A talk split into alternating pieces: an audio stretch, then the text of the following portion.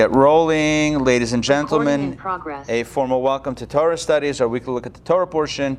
This week's Torah portion is Ki Tavo. And before we get started, I want to mention tonight's class is sponsored by Steve Horowitz in a very special honor and merit of Adina Malka. Um, Dina Malka, wishing you good health and only blessings. Arichas Yamim, Bishanim Tovot, long and healthy years, happy years with good health and blessings.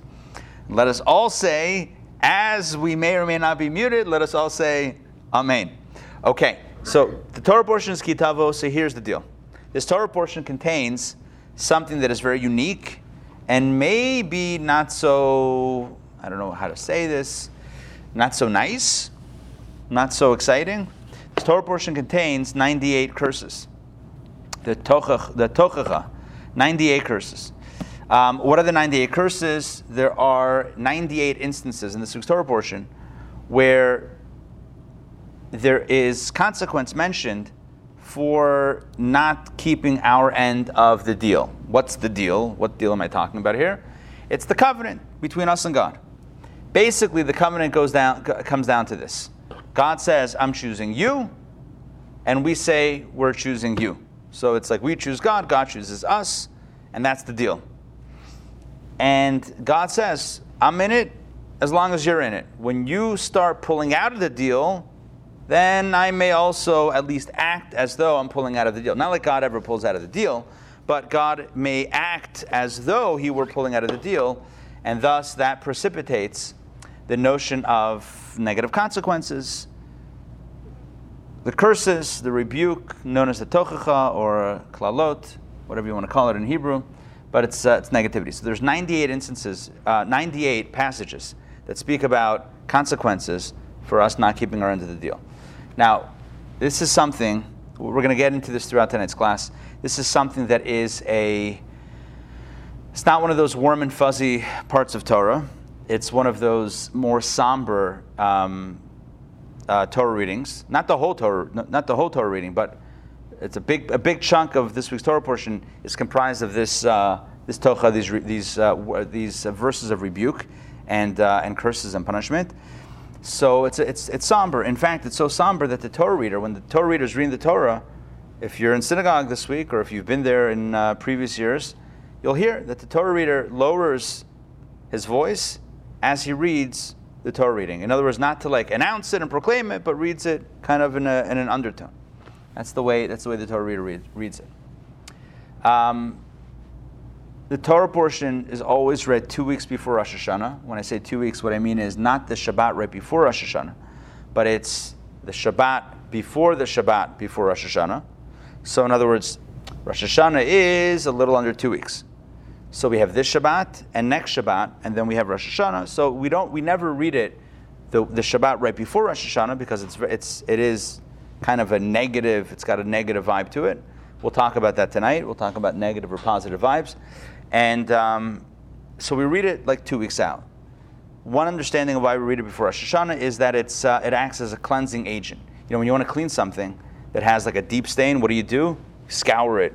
You pour like you're boiling water in it. You know, you put hot water and you scrub it, and you put some sort of harsh cleaning agents. Although the fancier thing that you buy, the more it says, don't use those harsh cleaning agents on it, right? You ever buy like a pot or a pan and it says, don't use the uh, whatever. Anyway, the point is like this that sometimes you need to use something a bit abrasive to clean out what needs to be cleaned out. So, in a similar way, a few weeks before Rosh Hashanah, not the Shabbos before because it's a little too close you know, to go into Rosh Hashanah with, um, with positivity, but two weeks before, we read the Tochacha, which kind of does a, helps us you know, kind of clean ourselves out, so to speak, from untoward behavior. All right, so that's a little bit about the background of this Torah portion. What we're going to do tonight is do a few things. Number one, we're going to learn about time travel, Jewish time travel. I hope you guys have your DeLoreans handy. I hope you've built your time machines, right? Um, what was it? 88 miles an hour? Was that was that Flux the capacitor? flux capacitor? Yes. Yes, McFly. Wasn't that the guy's name? McFly? Yes? Man, they don't make movies like that anymore. Anywho, um, Doc, unbelievable. The tower, the watchtower. All right. I'm sure everyone knows what I'm talking about. If not, you seriously need to watch Back to the Future 1, 2, and find 3 as well. So here's the deal time travel. We're going to talk about time travel tonight from a Jewish perspective. We're going to talk about, what else we're going to talk about? We're going to talk about, um, oh, blessings or curses. Sorry, curses or really blessings. A deeper look at the curses in this restore portion. We're going to put it all together. We're going to go back to Egypt. Yeah, we were there a few weeks ago with a discussion about traveling to Egypt and moving to Egypt. We're going to go back to Egypt, this time through boats, and you'll see what I mean in a moment.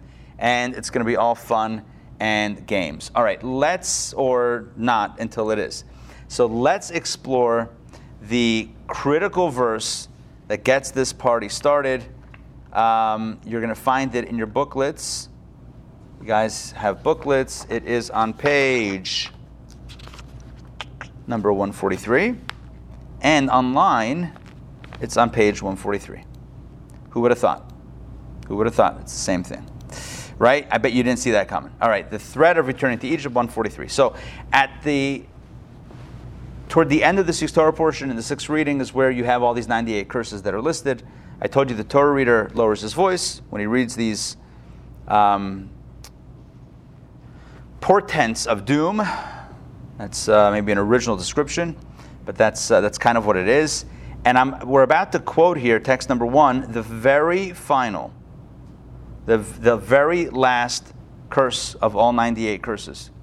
The final of these prophecies of doom. Moses says, if you don't keep your end of the deal, this, this, this, this, this is going to happen.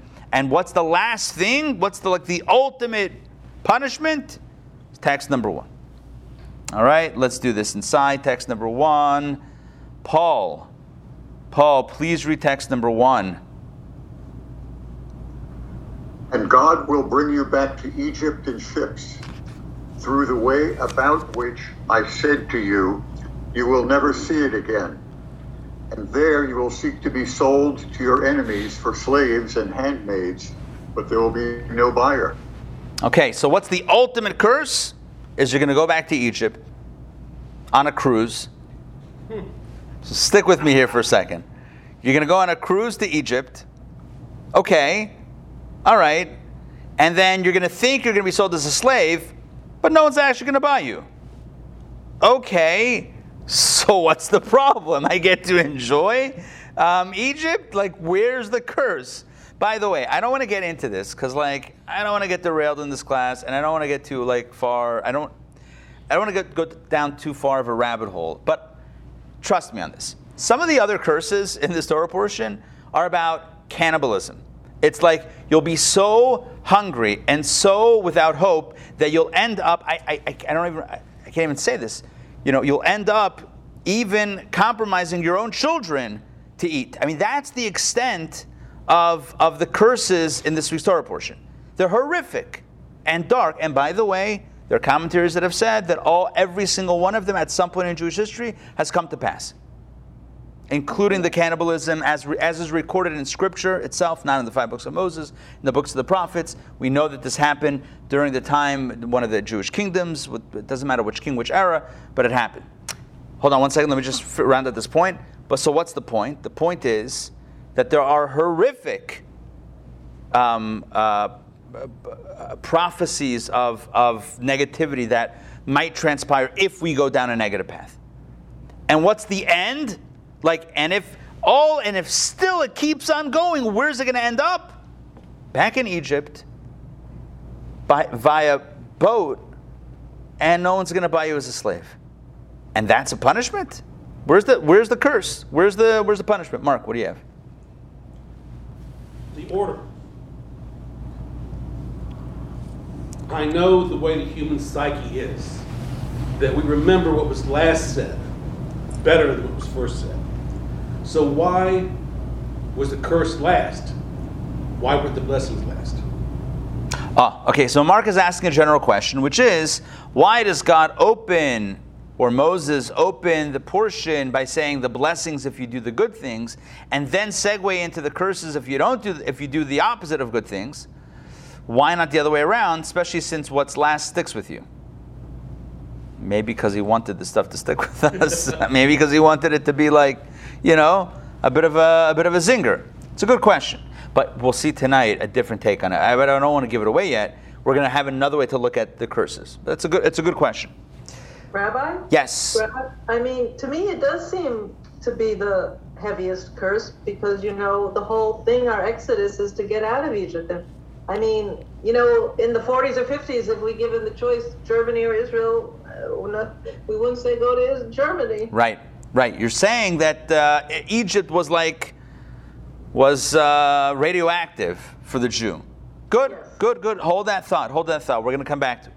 But first, we're going to we're going to venture into Rashi because the good news is, when you read Torah, you're never alone. You always have Rashi. What is Rashi? Rashi is Rab, stands Rashi, Reish and Yud stands for Rabbi Shlomo Yitzchaki, Rabbi Shlomo, the son of Yitzchak, the great Torah biblical commentary. Rashi never leaves us hanging. Rashi, you see on the side of the page here, lived from 1040 to 1105, and he has penned, or he penned, the most essential Torah commentary um, out there. So let's look at Rashi. Rashi explains why it's a curse. It seems like a vacation. You're going to Egypt. You don't have to work even. No problem. On a cruise. What's the problem? How is this a curse? Rashi explains what are the ships? In ships. You see that text too? I'm going to read this. Text two. In ships, not a cruise, Rashi says, in ships of captivity. These are besfinot b'shivya. These are ships of captivity. This is worse than Gilligan's Island. Yes, we are having more 80s references as we speak because that was the decade. Um, good. In ships of captivity. Let's continue. Rashi says, and there you will see to be sold to your enemies. You will wish to be sold to them as slaves and handmaids because you wish to be spared. In other words, you hope that someone's going to find utility for you. Someone's going to find a reason for you to live, but there will be no buyer, the Torah, the, the verse ends. And Rashi explains the doom message of this because they will decree death and destruction upon you. And Rashi says, You think it's not a curse, it's a vacation. Oh, it's a curse. The boats are not cruise ships, they're boats of captivity. Slave ships. By the way, slave ships were used not that long ago. You with me on this? Yes? Slave ships, not a great place to be. So that's number one. And you're going to try to be sold, you're going to, you're going to want to offer your services to be kept alive, but there will be no buyer, they will find no use for you. They will decree death and destruction. I mean, Donna um, mentioned before the Holocaust, Nazi Germany. We know, I don't have to elaborate on this. I'm sure you've all drawn the connection already, right? When, when they the Jews got off the trains and there were two lines, right? One line was those that were going to work, and the other line, straight to the, uh, to the gas chambers. And given the choice, one would want to be offered a chance to live and to work as opposed to the opposite option. And so this is what the Torah is saying. You're going to be taken as captives back to Egypt on slave ships, and you're going to want to be put to work because that means you're going to live. But there will be no buyer. They're not going to have any use for you. So that's the curse. So Rashi explains, uh, you think it's not a cur- where's the curse? You read the verse, I don't see a curse. Back to Egypt on ships, and there's no, and you're not a slave. So what's the problem? That's the problem. Okay, we have a verse, we have Rashi, so far so good. I want to ask two questions, which are going to open up a bit of a bigger, a bigger conversation. Question number one. I'm going to put the, uh, the text back up. If you have the booklets in front of you, please reference back to text number one. I'll put this back on the screen also for the benefit of everybody that is uh, following along on the screen. So, question number one What's the deal? What's the deal with Egypt specifically?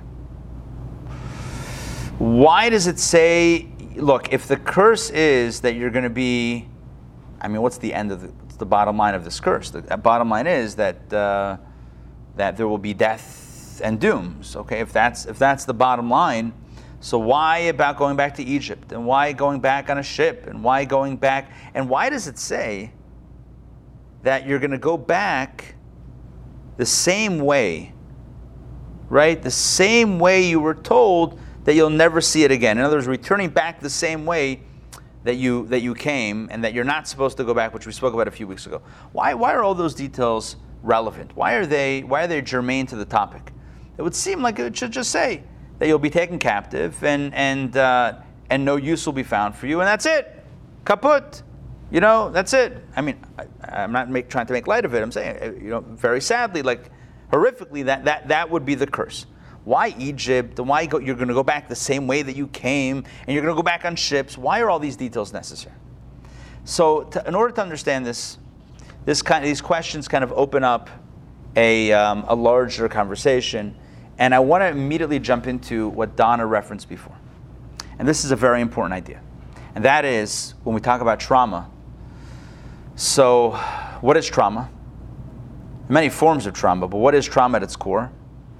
Trauma is pain and and um, something negative that happened in our past. And trauma leaves scars. You know, if we ever think that we could just, you know, brush aside what happened to us in the past, you know, life has a way of kind of, you know, oh, we'll just push it aside, no big deal, nothing to see here. Life has a way of moving it right back into our path. Maybe not today, maybe not tomorrow, but at some point in time, life has a way of collecting all the baggage, all the all the skeletons that we've kind of put in various closets, and uh, one day we wake up and we're looking at, at everything head on, and there's nowhere to go other than face it. Trauma is traumatic, hence the name trauma. One thing we know about trauma is that even as we try to move past it and we work to move past it, the most traumatic experience of trauma, or one of the most traumatic experiences of trauma in the aftermath, is when we face the very same actors of the original trauma. In other words, yes, life has a way of bringing stuff back and we have to deal with it, but when we encounter the very same person or the very same scenario or the very same whatever it is, the context, the place in which the original trauma happened, or who perpetrated the original trauma, that brings back all sorts of that, that, that brings everything back, and that's the most the pain the most painful experience. Flashbacks. Flashbacks. Exactly. So with this we can understand, and I think this is what Donna was saying before. Why is this the ultimate curse? Why is it the final curse? Because what are we saying here? You're going to go back to Egypt. Egypt, that's, the, that's where the trauma happened. For the Jewish people of that generation, Moses was speaking to that generation, what was the, the, what was the trauma? The trauma was slavery in Egypt. So Moses says, if you don't keep the covenant, what's going to happen is this and that and the other and the next thing and the, and the thing after that, etc. 97 curses. And the final one, go back to Egypt. And, and that's really the most painful. That's really the most painful. Because it's ripping open those old wounds. It's, you know, it's like when there's, um, what's the word I'm looking for? A scab, a scar, whatever. And it's ripped open. You rip open a scar or a scab. What, what are we ripping over? All the above. All right. When something has, you know, when there was trauma, and then it's you know more or less it's on its way to healing. And then it's ripped open again. That's the greatest pain. But it's more than that because as we said the verse contains other details. It's not just going back to egypt. It's going back the same way that you came out. You're going to go back and now you're going to go back also on ships. There's also going to be a ship a sea um, a sea voyage as well. What are, what are the meaning what's the meaning of those details? So let's look in some commentaries to try to understand what it is about this about this curse that's really the reason why it's number 98, why the last one. Um, by the way, just so you know the methodology of today's class, we're going to explain how devastating this curse is, the first half of the class. Second half of the class, we're going to explain how everything in the curses is really a blessing. And we're going to explain the positive about all of this and reread everything through a, through a completely different lens. And I'm gonna, we're going to give the, the background and the, the framework and the the foundation for understanding why it is that we're trying to read a curse as a blessing, and then we're going to get into a new way of looking at it. But first, let's let's understand the curse, and then we can flip it for the blessing. So that's that's the process. Um, let's look here now at text number three. This is from the Rebbe's talk on this uh, on this Torah portion um, that today's class is based on. And um, let's ask Adina Malka, are you up to reading? All right, don't forget to unmute. I just asked you to unmute. You got it? Yes. Amazing. Please read text number three. Every detail in the verse is not just part of one broad curse, namely that the Jews will return to Egypt. Rather, each detail adds another layer of calamity. So the Rebbe explains that the verse is not just saying general trauma of going back to Egypt, right, which we've just kind of I just laid out, but it's more than that. As I mentioned, but now we see it inside as the Rebbe articulates it. Not only is it a general revisiting trauma going back to Egypt, it's every detail of that last verse of the curses. Every detail contains another element, another um, twist of the knife, so to speak, another another you know another uh, point of pain in this uh, in this tocha in this curse. So we're going to understand this. So the first, of course, the first message is going back to Egypt. Egypt, we don't want to go back to Egypt. Okay, so that's the point number one. Then we have the Torah mentions also going back on the same journey, the same journey that you left. You're going to go back the same way. Why is that traumatic? Let's take a look at text number four. Let's take a look at text number four. Um, you know what? Let's ask our dear sponsor for tonight, um, Steve. Steve Horowitz, are you up to reading? Yep. Amazing. Text number four, please take it away. Who led you through that great Nosok desert in which there were snakes, vipers, and scorpions and drought, where there was no water? Who brought water to you out of solid rock? So Moses, thank you. Moses, in the beginning of Deuteronomy, this is not this week's Torah portion, but this is from Deuteronomy. Moses is recounting and recalling the journeys of the last 40 years. And Moses says, you know, God is amazing. We love God is awesome. God is the best. You know, what did God do? God is the one who led you, and that's how why the dot dot dot. God is the one who led you through the great and awesome desert in which there were snakes, vipers, scorpions. In other words, God took us out of Egypt, right? That we know. But then God took us 40 years through a very treacherous journey. Um, you know, what's the most dangerous place on earth? Like, Nat, does anybody know? Like, what's the most dangerous place on earth?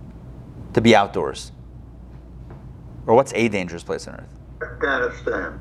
Underground cave. Hold on, okay, hold on one second, one second. Afghanistan, yes. First of all, yes. But I, I want to speak from a, from a natural perspective. Words, Not because of human beings making choices, but um, like Yes, naturally. The Amazon rainforest. Amazon Death rainforest. Valley. What is it? Oh, Death Valley? Death Valley. Death Valley, okay. What else? Give me some more naturally. Good. Mount Everest. Underground, Mount Everest, underwater yeah. caves. Un- oof.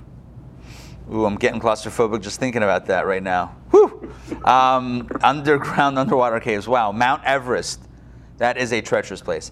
If I'm not mistaken, and I know I'm not mistaken because I've read articles and maybe seen pictures about this, but like when you're climbing Mount Everest, I want to say you, when one climbs Mount Everest, first of all, good luck. Second of all, I'm pretty sure you step over and around remains. Yeah, no, legit. Am I wrong? I'm not wrong here, Ed. Yeah, Correct. no, 100% legit. There's people frozen. Within decay, yeah. Yeah, I mean it's it's. oof. What are the guys? Uh, Sherpas, right? Sherpa. I growing up, I thought Sherpa was like a warm coat. Wasn't that Sherpa also? Isn't that? It is, right? Frozen, the frozen dessert. right. Strawberry Sherpa. Okay, so. All right, but let's get back. So the Torah tells us in Deuteronomy 8:15, at the beginning of this book of Deuteronomy, Moses, Moses is recounting to the people about how great God is for having led us through this really dangerous place. Uh, If you thought Egypt was dangerous, the desert wasn't any less dangerous. Not based on human actors, but based on, okay, first of all, listen, apologies for all, for everyone here who's outdoorsy. Jews, how do I say this? Jews are not necessarily always the best Camp. campers, right? When I mean campers, I don't mean like kids in camp, but I mean like like glamping is one thing. Like, okay, if we're going and we have a thing, like what is it, Jetstream? Is that what it's called? Jet stream? Did I make that up? Airstream. Airstream. Is there a jet stream? Is that a plane? I think it's a plane? Yes. okay, then I'm talking about the plane. I'm kidding. The Airstream, right? You got that thing, or you, yeah, or you get like a hotel set up and like near a campgrounds, or you, you know, you pay for a safari in, in Africa, but you're like, you know, super well, like luxurious, you know, five star accommodations. Okay, that's like the closest. But like to really be out there, yeah, watch the video. You know, watch Discovery Channel or whatever it is. We'll, we'll catch it that way. It's a little bit, you know, Jews and, and, and, and the wild. It's, you know, whatever. There's an app for that, but not, not actually being out there. So, so that's one thing. Second of all, we're talking about 3,300 years ago. Okay, the equipment, okay, equipment, was there equipment 3,300 years ago? I'm going to venture, I'm going to raise my hand and say no. No equipment 3,300 3,300 years ago. What did they wear in their feet? What did that look like? What did clothing look like 3,300 years ago? I don't know exactly, but it wasn't sophisticated, you know, heat reflective, wind repellent, dust covering situationals. I mean, I'm sure they figured stuff out. I'm, I'm not like saying, ooh, we're smart, they weren't. I'm sure they figured stuff out, but the technologies just have been evolving. And so you can imagine a people, two million strong, Jews. Oh, oh, oh, I should mention, Jews love to kvetch. Yeah, are we there yet? Pales in comparison to what is the potential kvetcherai when it comes to Jews. Camping in the desert 3,300 years ago, two to three million people in mass. So like, there's a lot of a lot of energy going on with this with this experience. And the bottom line is, if they thought Egypt, I don't know, they, we, if one thinks that Egypt was dangerous, the desert was no less dangerous. Let's just let's, let's just be very honest here. To live in a desert 3,300 years ago, just out there, was supremely dangerous, which is why we can understand why the people were constantly fearful and why many on many occasions they actually said to Moses, "Wouldn't we be better off heading back to Egypt, where at least uh, we were slaves, but at least we could live on some level, right?" So so that's what's going on. And Moses is saying, you know what the greatness of God is? I mean, not exclusively, but one of the expressions of the greatness of God is that God led us through this desert because this was the end of the 40 years. These last 40 years, Moses says, God led us through this desert. Snakes, vipers, scorpions, drought. There was no water. Water came from a rock which traveled with the people, a miracle. There were clouds of glory, the whole shebang. The clothing grew with them. All these miracles because otherwise there's no way they could survive. It's just not possible.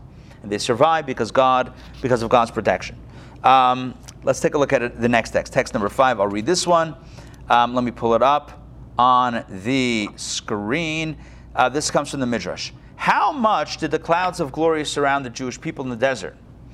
Seems like a very interesting question, but let's see the answer. Rabbi Hoshea said, from seven different directions. Now you're thinking, seven directions? Huh, that rabbi didn't know math. But he's going to explain in a moment. Four directions of the world, one up, so that's um, right, left, front, back. One above them, another beneath them. That's total of six if you're counting at home, the home edition. Um, and a final seventh direction that would go ahead of them a distance of seven days. So just understand what's going on here. There was cloud cover to the right, to the left, front, back, top, bottom. That's six. Plus seven days' journey ahead of them, there was this cloud. Okay, not necessarily a, a literal cloud, but some sort of divine protection cloud that would go ahead and look, the cloud, this cloud, it calls it a cloud, would kill off snakes, scorpions, and other dangerous elements and back inside, as well as remove rocks. That's a very handy cloud. Talk about cloud navigation. Yes, in the cloud. All right, everything's in the cloud nowadays. That is tremendous. GPS, go- godly positioning system. Yeah, okay. So basically, this was the way that the people survived. If there was a valley, it would raise the ground. The cloud would. If there was a hill, it would flatten it and make the path straight. This cloud did it all. This cloud did it all. Yes. Now, here's the deal the people knew um, that without the cloud, without divine protection, they were not able there, there was no way for them to survive. Like there would have been no way for them to traverse the desert those 40 years without the divine protection. Just not, not possible, not happening. Thus, stay with me here on this logical. Let me, let me just bring it back around to our topic. So, in the final curse of these 98 curses in our Torah portion, Ki Tavo, Moses says, What's going to be the ultimate punishment? That you're going to be sent back to Egypt. Egypt, okay, that's number one, trigger number one. The same way that you came. What does that mean, the same way that you came? Through that desert that you just traversed for 40 years. You're going to go through that same desert.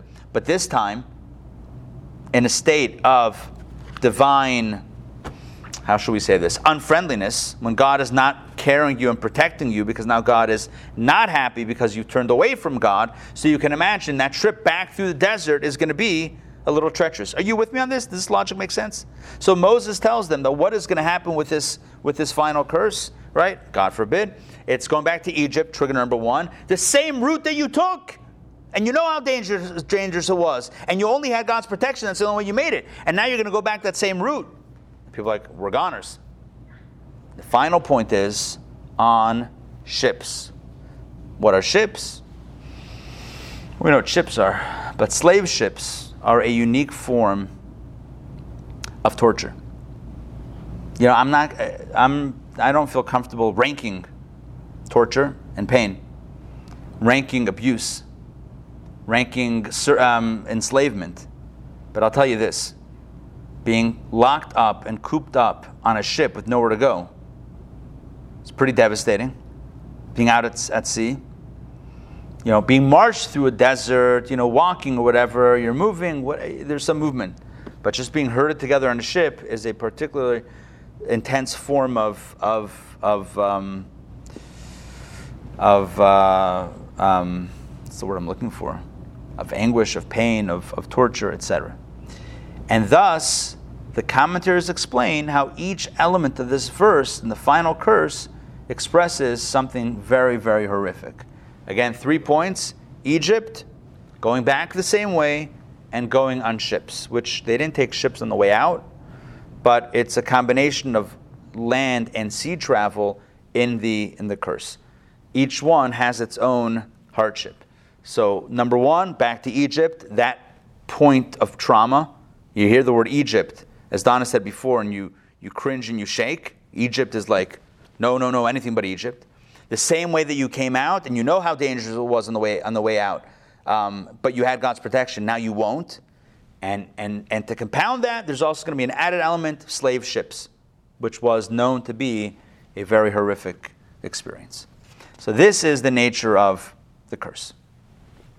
All right, wonderful. So thank you very much. We all came out to a Torah studies class, and now we're learning doom and gloom. Great. Sounds very inspiring. What are we supposed to do with this? I told you there's two halves of the class. So I didn't say it's exactly going to be 50 50 time wise, but there are two halves. We've now concluded part one of tonight's class. Part one is to analyze a verse in the Torah, understand it through classic commentaries. But the second half of the class, which begins right now, is to re examine this verse from a completely opposite perspective. And I mentioned this twice already in tonight's class. The perspective that we're about to take is that these curses, all 98, are on a deeper level or can be understood on a deeper level to not be curses, but rather blessings. That each curse contains a blessing. And you might say to yourself, is it a blessing or is it a curse? If it's a curse, it's a curse. Why does it have to be a blessing? So I want to tell you a story. In fact, I'm going to read to you a story. This is from text number seven in your books. Text number seven, page 147. Take a look. The Alter Rebbe. This is a story told by our Rebbe, the Rebbe of our generation, in Hayom Yom for the 17th day of Elul. So here is what it says. The Alter Rebbe, the founder of Chabad himself, was the regular Torah reader in his synagogue. You know, the Torah reader is the guy, is the usually a rabbi, often a rabbi, who reads from the Torah scroll. You know, Mondays, Thursdays, Shabbat, etc. So the Alter Rebbe himself was the Torah reader in his synagogue. Once he was away from Liozna, that's where he lived. Once he was away from Liozna on the Shabbat of Parashat Ki Tavo, this week, Ki Tavo, he was away. And the Mittler Rebbe, his son, who uh, succeeded him as Rebbe, but he was then a young boy. The Mittler Rebbe, then not yet bar mitzvah, heard the Torah reading from another, another Torah reader. Are you with me on this? In other words, his father, the Alter Rebbe, the founder of Chabad, would always read the Torah every Shabbat. That year, Ki Tavo, this Shabbat, he, the that father was out of town, so there was another Torah reader who read the Torah. Listen to this. His anguish at the curses in the section of, of admonition, in other words, the 98 curses, his pain caused him so much heartache that on Yom Kippur, the Alter Rebbe doubted whether his son would be able to fast. Let me explain that. His son was obviously not, well, not bar mitzvah, it says clearly, but he was obviously close to bar mitzvah. Maybe he was 11 or 12 years old. So he was at the age where he was already, you know, he was not obligated to fast on Yom Kippur, but he was already fasting. But he got so sick, and I have to explain, he got physically sick hearing the 98 curses, this week's Torah portion, that weeks later, because Yom Kippur is in about two and a half weeks, weeks later, there was a question medically if the child was fit to fast because he was so ill. Listen to the rest of the story. When they asked this young boy, this boy, the Mittler Rebbe, don't you hear this Torah portion read every year? He replied as follows, and this is the line, the line of the week. When father reads, one hears no curses. Kishaha'aba kore, when father reads, herzich nicht kein klaus in Yiddish. You don't hear any curses. What does that mean? Every year his father read the Torah portion. And every year he heard the same 98 curses. But he was never so, he never got ill, he never got sick because of it. Why did he get sick that year? Because his father didn't read it. And whoever read it from the Torah read it like a curse. But when his father read it, his father read it differently. Two people can say the same words of critique. One, they could read the same script, and when it comes out of the mouth of one of them, you hear it as an attack. And when the second one reads it, same, says it, the same words, it feels constructive. When this other Torah reader, we don't know his name, so it's not Lashon Hara, don't worry, we're not like blasting this guy. But when, that, when he read it, this young boy heard curses. When his father read it, he didn't hear curses, which reveals a greater truth. Text number nine, page 148. The Shach al Torah says the following At surface level, it is admonishment and threats. In other words, the content of our Torah portion, the 98 curses, are admonishments and threats. But in the hidden meaning, it is God's love and words of love. Secretly, it is entirely words of comfort. And this is the great paradox of this week's Torah portion. On the surface, there are 98 curses, and the curses are one of them, each one is worse than the next or than the one before. It gets worse and worse and worse. And we talked about the last one Egypt and old trauma and ripping open old wounds and going by land, a, a, a, treacherous journey that you know you faced, you've conquered with help, and now you're alone, and now you know it's not going to work. And then boats and ships and slavery, it's going to be, and no one wants you, and then it's death and horrific. And here we have another way to read it a way to read it and not get sick to your stomach but rather to read it in an entirely different way. To read it as God's love and words of love and words of comfort, as the Shach says, text number nine. So, how is it possible? How is it possible? What does it mean? So, I need to tell you two, uh, one thing right off the bat. This is going to be, I'm just going to drop this. Don't have time to elaborate because we have another big idea to, to, to develop. So, let me just drop this one idea very quickly. And that is, We've talked about this before. The greatest blessings, the greatest blessings come down sometimes in the most obscure ways. I think we had a Torah studies class not that long ago where we spoke about this, where you have a blessing that comes from a lower level is more readily understood. A blessing that comes from a higher level seems like something negative, but really it's a positive. We could say the same thing over here. The words of blessing, and this really addresses what Mark said before. Why are we ending with the curses? Why not end with the blessings? And the answer is because in truth, we're ending with the greatest blessings the blessings that appear as curses. So, yeah, there's a way to read them as 98 curses. And there's a whole philosophy built out on that. As I said at the beginning of the class, two weeks before Rosh Hashanah, we have to cleanse ourselves out, scour the pots and the pans, scour our souls, and, and, and, and do a deep clean. And it's, it's abrasive and it's not, so, it's not so comfortable. That's on a basic level. That's on a basic level of understanding. But on a deeper level, on a Hasidic level, if you were to hear the Alter Rebbe, the founder of Chabad, read this Torah portion, you wouldn't hear a curse, you would hear words of love. You would hear a message of love. Because embedded in these, in these, in these words, in these verses, are really constructive messages that speak to our, our power and our goodness. So, what we're going to do now for the next 15 minutes or so, give or take, is reimagine the last verse about Egypt and re- returning on the same route by land and now adding a ship to the whole to the journey. We're going to reread this through the lens of mysticism, of Hasidic philosophy, from a lens of love instead of through the lens of a curse. So let's do it. And now we get into time travel. So, what is time travel? Everyone, I would imagine, would love to go back in time and do something differently, right? Whether it's um, betting against the Falcons in that Super Bowl and the Patriots, right? Or, sorry, too soon, all of my Atlanta friends, or maybe it's uh, not saying that thing that you said to that person way back when. Or maybe it's doing that thing that you were afraid to do way back when, right? Maybe it's not doing that thing that you did do back in the day. But all of us know how our lives have unfolded till now, where, where we are, and we know it's the product of so many different choices.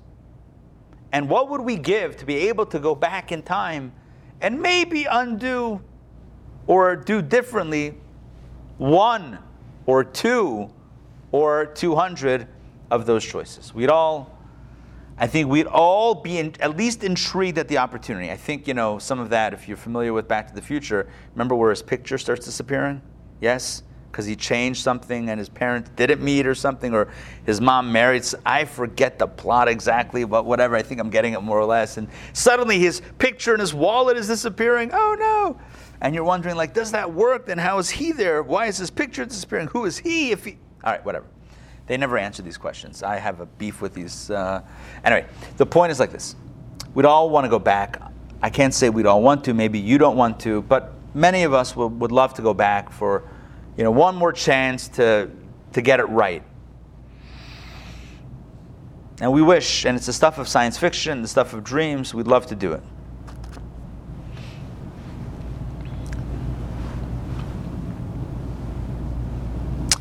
Elon Musk told me in the future that he's planning on building a time machine.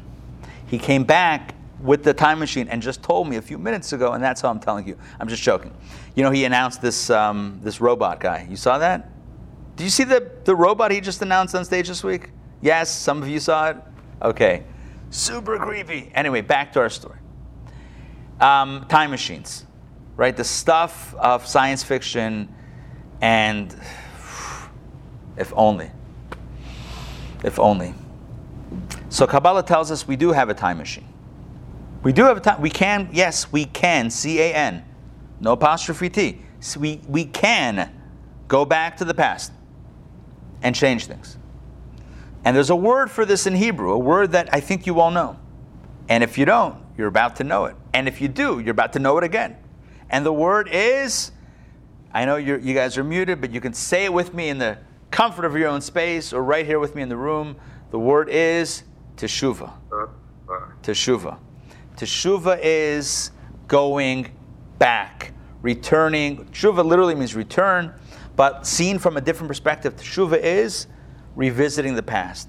Tshuva is going back and reclaiming the past and changing it. You can't change what you did, but you can change what it meant, what you what the meaning of what you did. Because everything has a body and a soul, even our actions. Everything has a body and soul. I'll give you a very simple example. You say something to a loved one that's hurtful, and that causes a fracture in the relationship. That creates distance. There's closeness, you said something, not nice or whatever it is, you created a fracture in the relationship. So that's the way we typically look at it is ah, I wish I wouldn't have said that. But it's done, it's in the past, it's locked. Till we have a time machine, I can't go back and undo it. Tshuva steps in with the cape, right? Tshuva with the superhero, superpower. We all have the superpower, tshuva.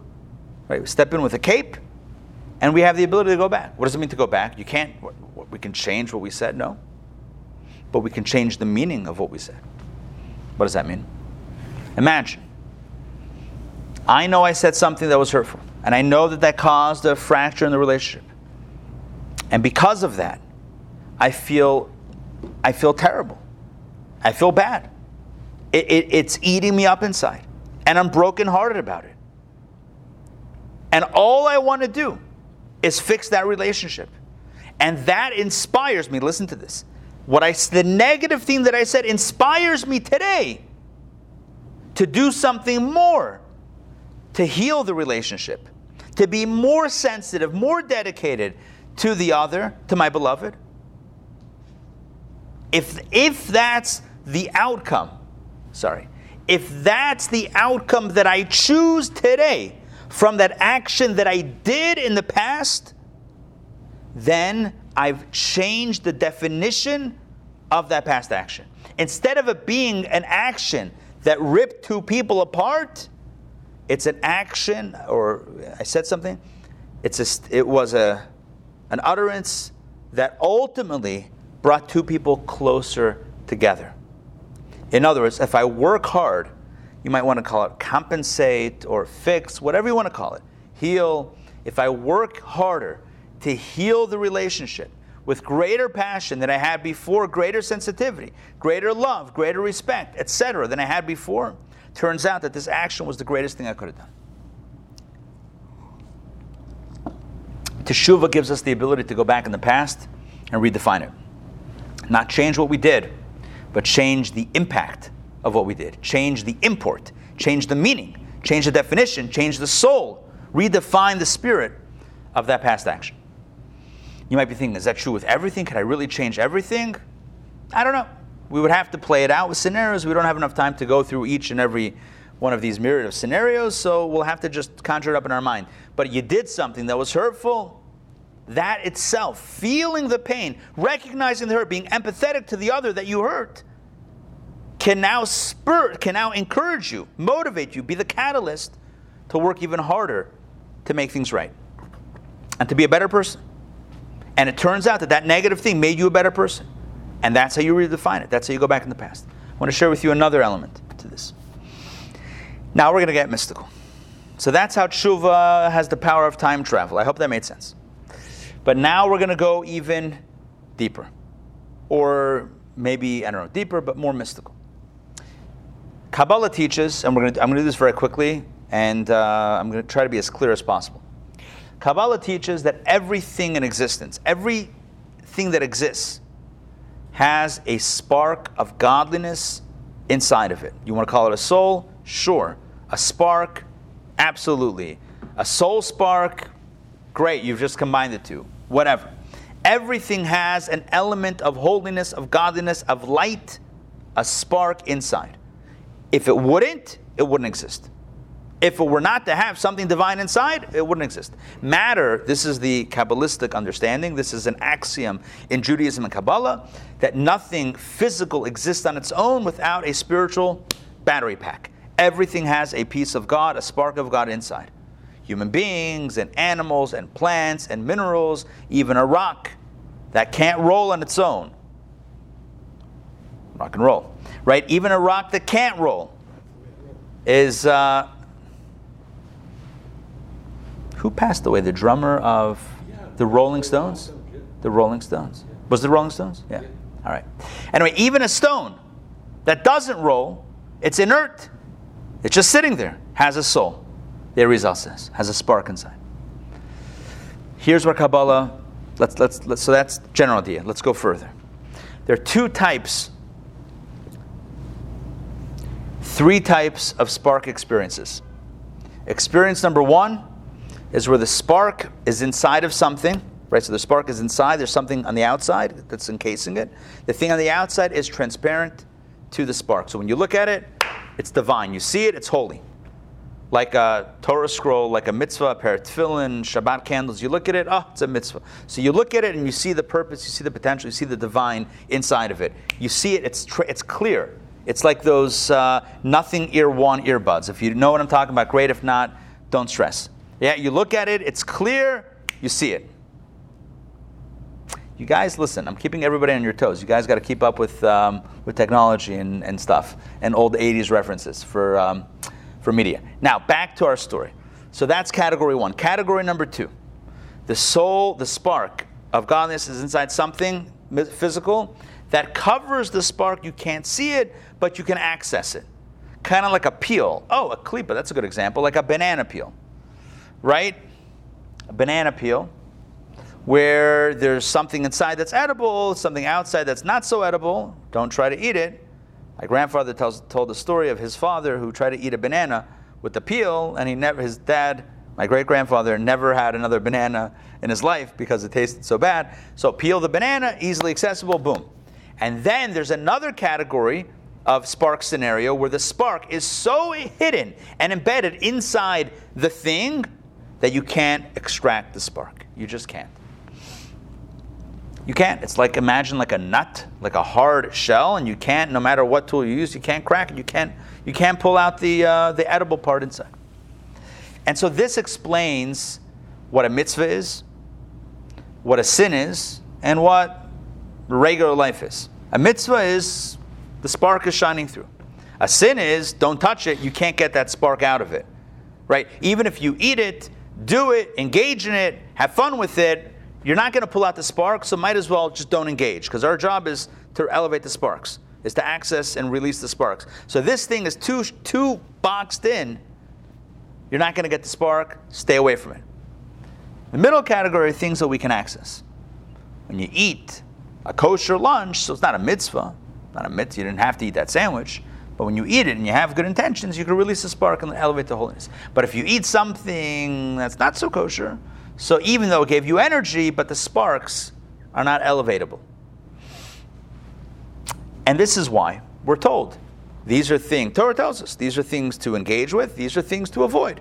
All of the prohibitions of the Torah, Torah says, don't do that, don't touch that, don't go there. Why? Because that thing has a spark, it's holy inside, but you can't access it, so stay away. So a tzaddik, a righteous person, is someone who engages with all of the things that are accessible Spark accessible, um, and doesn't engage with all the things that are not Spark accessible. Okay, good. So far, so good. But then there's another category. Not the tzaddik, but the Baal Tshuva, the one who does tshuva. What's the Baal Tshuva? Baal Tshuva is someone who has taken a stroll, meandered on the dark side, has engaged in things that weren't so, I mean this euphemistically, weren't so kosher and who's tasted of the forbidden fruit, so to speak. And in that moment was accessing, was touching things whose sparks were inaccessible, and thus wasting time and energy and and and and and, and not not doing what needed to be done. The power of teshuvah, to get back to our time travel, is to be able to go back to the past and you're not accessing it again, right? But it's the, the ability to transform that experience from one in which the spark was not elevated to now the spark is elevated. Because why is a person on fire now in a good way? Why is a person enthused and motivated spiritually, Jewishly? Because, in the case of tshuva, because they had been disconnected from God. Now they're coming back with even greater fervor, with even greater intensity. So, what's fueling the passion? The negativity. This is a way in which we redefine those spark experiences. Instead of having a spark experience that is negative and distracting, now it's one that acts as a catalyst for growth. So, this is how we travel back in time, not just in human relationships. You know, I said something not nice. I feel so bad. I really respect you. I really love you, and I'm going to show, I'm to prove it to you. And so it's it's now the best thing that ever happened to the relationship. This is true also with God and the universe, where we access things or we touch things that we shouldn't touch. And in our in our in our movement to return, we're now elevating. We're now elevating those opportunities precisely because we're able to travel back in time conceptually, spiritually, with the power of Teshuvah. Now we can understand the last verse of the 98 curses, the very last curse. It's not a curse, it's a blessing. What's the blessing? You're going to revisit Egypt. Remember when you walked, Egypt is not literally the land of Egypt. Egypt represents negativity. Egypt represents Klippa, the shell, the unbreakable shell, the force of evil and impurity. You're going to revisit Egypt because that's what Shuva is. Shuva is time travel.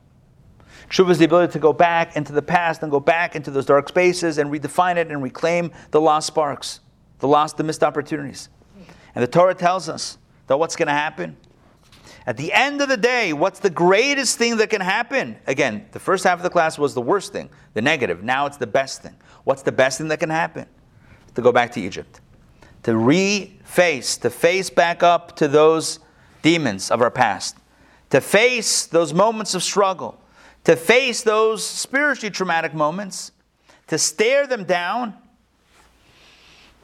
and this time, not to be taken as a slave, not to be sucked in by the experience. Are you with me on this? Remember, it said you're going to go and they're not going to take you as a slave. What that means is, Last time, when you walked on the dark side, you got sucked in and engaged in negativity. But this time, you will not be taken in by the dark side. You'll not be taken captive by Egypt. You're going to walk into Egypt and stare Egypt down and say, I choose otherwise. Maimonides famously says that how do we know that when you and I, how do we know that we've done tshuva? How do we know that we're changed?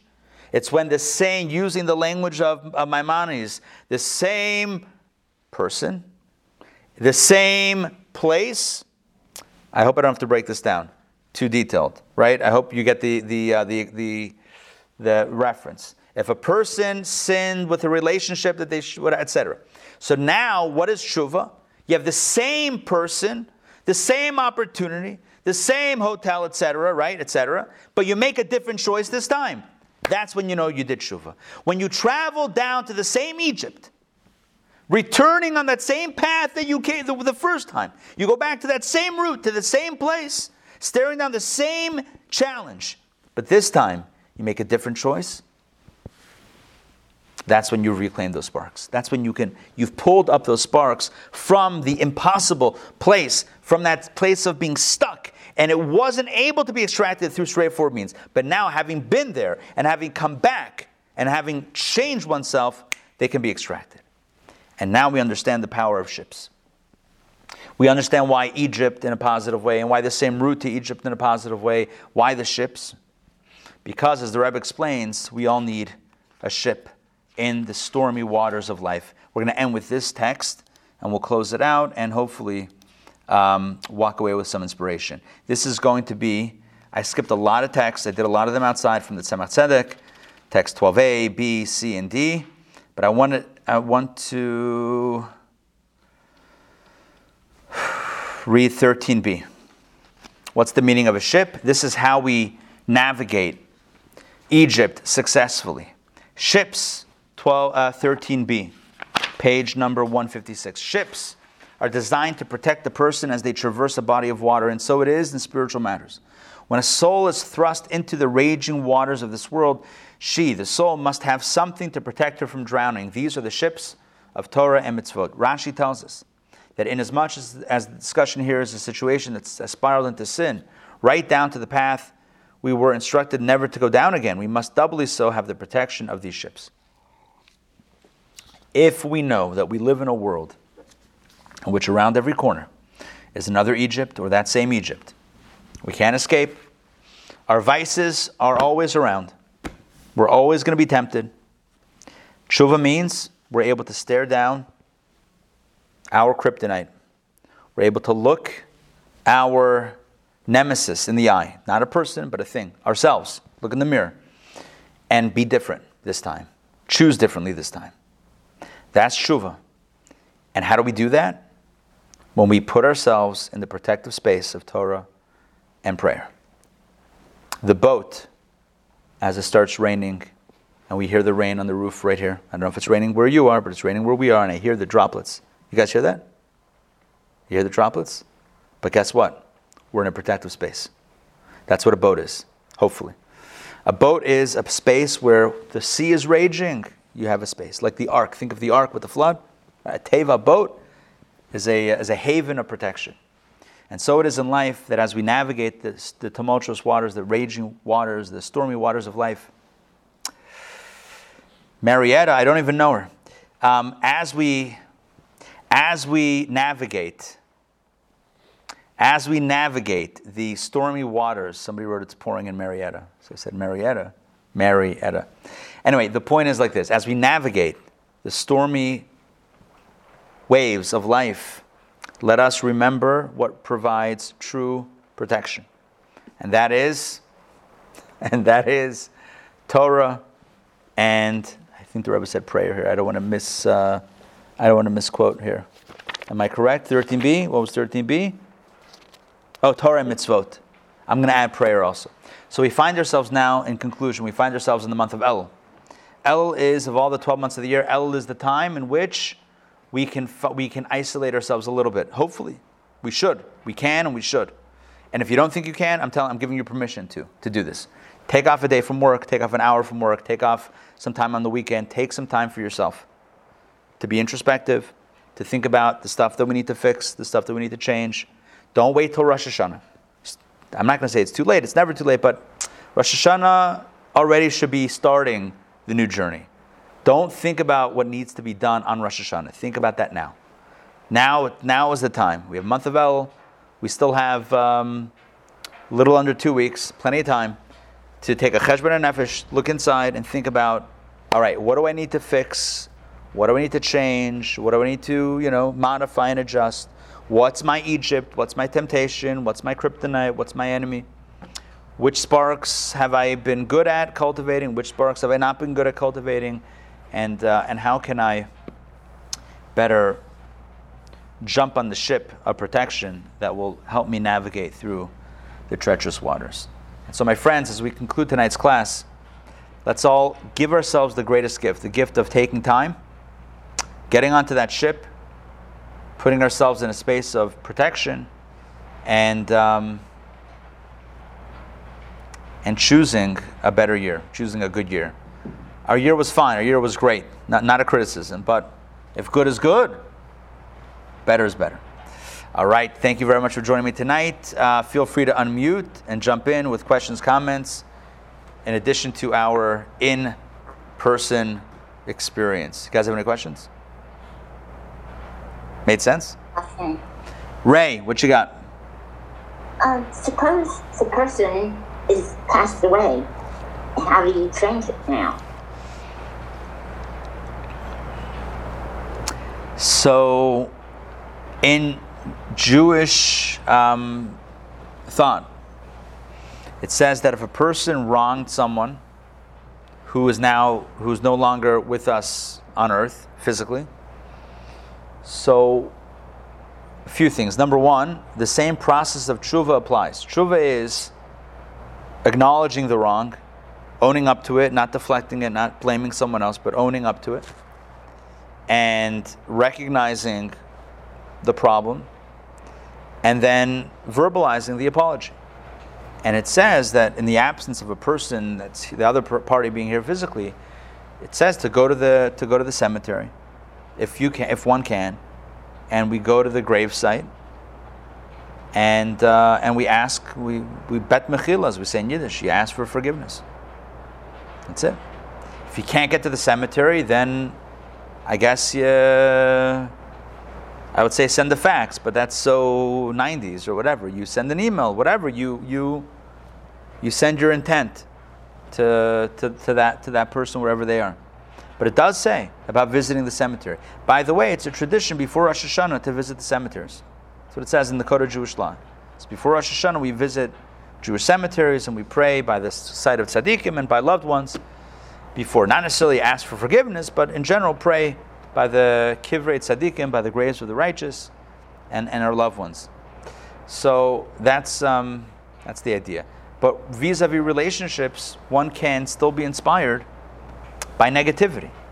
Look, I, I don't. I, I didn't elaborate on this in the class, but I think we all recognize that catalysts could either be positive or negative, right? A catalyst in life could either be a positive thing that happened, that's a motivating thing, or a negative thing that's now a point of motivation. It's the way life works, right? We mess up, and now we're motivated to fix it, to make it better, right? Somebody who's failed might be driven even more than success. Sometimes success ble- uh, breeds complacency, and failure breeds hunger and desire. So, so, you know, in our relationships, we mess up because no one's perfect Right. I, I would hope that we're safe enough and we're. Um, I, would hope that we're, you know, able to be vulnerable enough and, and honest enough to realize that we're not perfect. You're not perfect. I'm not perfect. We're not perfect. It's okay. We don't need to pretend anymore. Like, okay, who are we fooling already, right? The um, there was once a chassid, a disciple who came to his rebbe and in the course of the conversation, in this meeting, the chassid said about how he's he's got everybody in his he's got everybody tricked. He's got everybody fooled. I don't know the exact context, but he says I have everybody in my in my pocket, in my back pocket. Like I got everyone pulling all the strings. So he said like this. I don't want to mess up the quote, and now I'm, I'm like getting a little fuzzy on, on the punchline after after that whole setup but it was something along the lines of um,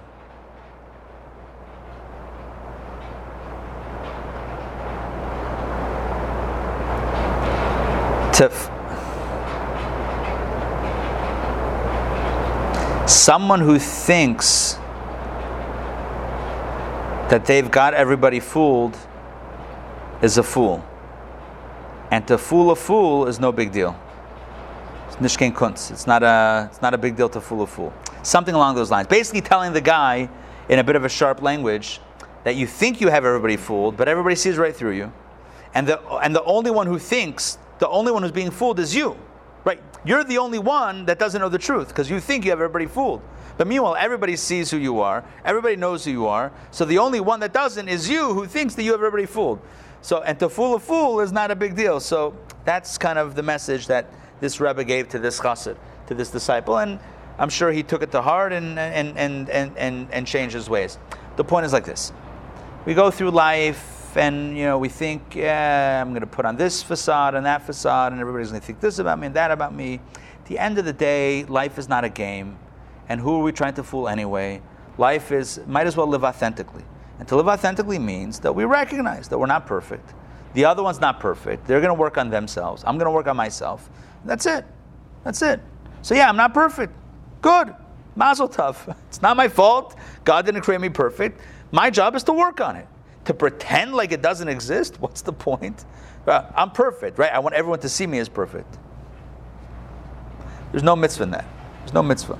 It just it just kicks the work down the road. It just it just delays the process of actually fixing what we need to fix. Our job is tikkun, to be mitakein, to fix things. You can't fix something if you don't know the problem. So let's wake up and let's recognize it's Rosh Hashanah coming up. I'm not trying to be fire and brimstone. I'm just saying, honestly, Rosh Hashanah is coming up. There's some things that we can do to tweak. Let's let's own it. Let's recognize it. Let's get down to work. We need to spend our, our lives, our time, waste energy showing everybody how perfect we are. They know they're not perfect. We know we're not perfect. So what's what's why why the game? What are we trying to glossy Instagram our lives for? I mean, Instagram is fine if whatever, but I'm saying like, what's the spiritually like on a deeper level? What's what's where's the end? Like, who cares? All right, so everybody thinks that. I, What do I need to work on? Bottom line, what do I need to work on to be a better person, to be more of a mensch? At the end of the day, that's what we're talking about. Does this make sense? I hope I'm not uh, stam, uh, you know, going on. Okay, Yaakov, jump in. Um, last night in the class, uh, Rabbi Nomi um, pointed out that God's acceptance of our request for teshuva is instantaneous, and since for God there is no past, present, or future, even even God's name is I was, I am, I will be. Um, apparently, it seems like we we we already have our God has already granted our request. So apparently, God doesn't have a problem um, Right. with us. We have, we have a problem with God, and we have a problem with us, and we have a problem with all these other people. Right. So you just hit the nail on the head. That this is an in, these are a lot of internal games we're playing with ourselves.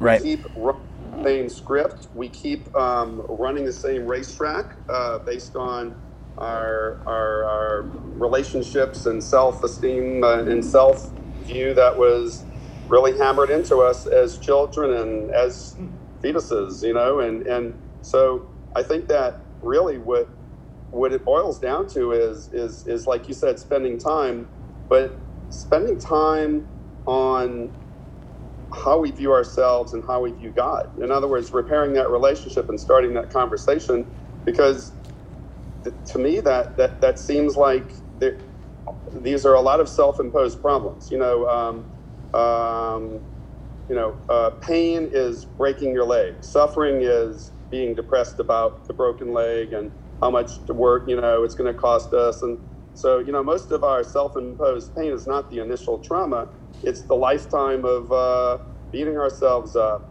and feeling victimized. And I think that um, going back to Egypt is like facing our abuser, facing, you know, in, in deciding, you know what, we're not going to be a victim anymore. We're tired of playing this stupid game. We've done it our whole lives. Right. And we're not going to be a, I just want to jump in on, on the point that you mentioned about pain and suffering. I heard from, we had a few years ago, uh, we had Shimona Tsakernik, who is just an amazing person. She's uh, uh, a, a very mystical woman. She teaches Kabbalah, she's a life coach, and she's uh, from South Africa, studied under Leah's father, my, my father in law. Yeah. She gave a definition about suffering. She said pain is, as you said, objective. It you know it hurts, but suffering is the gap between where you are and where you wanted to be, or where you expected to be. Right? The pain is sorry. The suffering is right. I needed to run a race tomorrow, and now I can't. Right? Because of the broken leg. Right? So the the pain of the broken leg is the is the pain. The suffering is I can't believe I did it, and now I can't do this, and now I can't do that. It's like it's like the, the gap between where you are practically and where you wanted to be, where you where you expected to be, your expectations. And and I think that ties into the conversation here, which is it's about self honesty, and that begins with accepting where we are and who we are. Not to say we can't get any better, not to not strive. I'm not saying to lower the bar and not strive for anything. I'm saying is to recognize this is where we are, this is who we are, and we honestly look and assess and work with where we are and what we've got. Like the Alter Rebbe says in Tanya, right? Alter Rebbe says in Tanya, what's the biggest problem that the Beinoni can make is thinking he's a tzaddik. A person who prays and is frustrated because well, every time I pray, I have these distracting thoughts. It's just someone who doesn't have self-awareness. It's like, what do you expect to be a tzaddik? Well, who says you're a tzaddik? What do you expect? That you should be free of negative thoughts? No, that's your lot. Your your your your your fate is going to be dealing with stuff. So embrace it. Doesn't mean don't deal with it because this is who I am. It's not, you know, I'm not perfect, therefore I might as well do whatever I want. Of course not. That's not that's not the end of this conversation. It's recognizing who we are and then working to better it. Not pretending we're something else, not bemoaning our fate, but but doing the work. All right, I actually have to run. I want to wish you all a wonderful evening. Erev Tov, lots of blessings. We'll see you all. Bye, everybody. Have a wonderful night. Take care. To good health.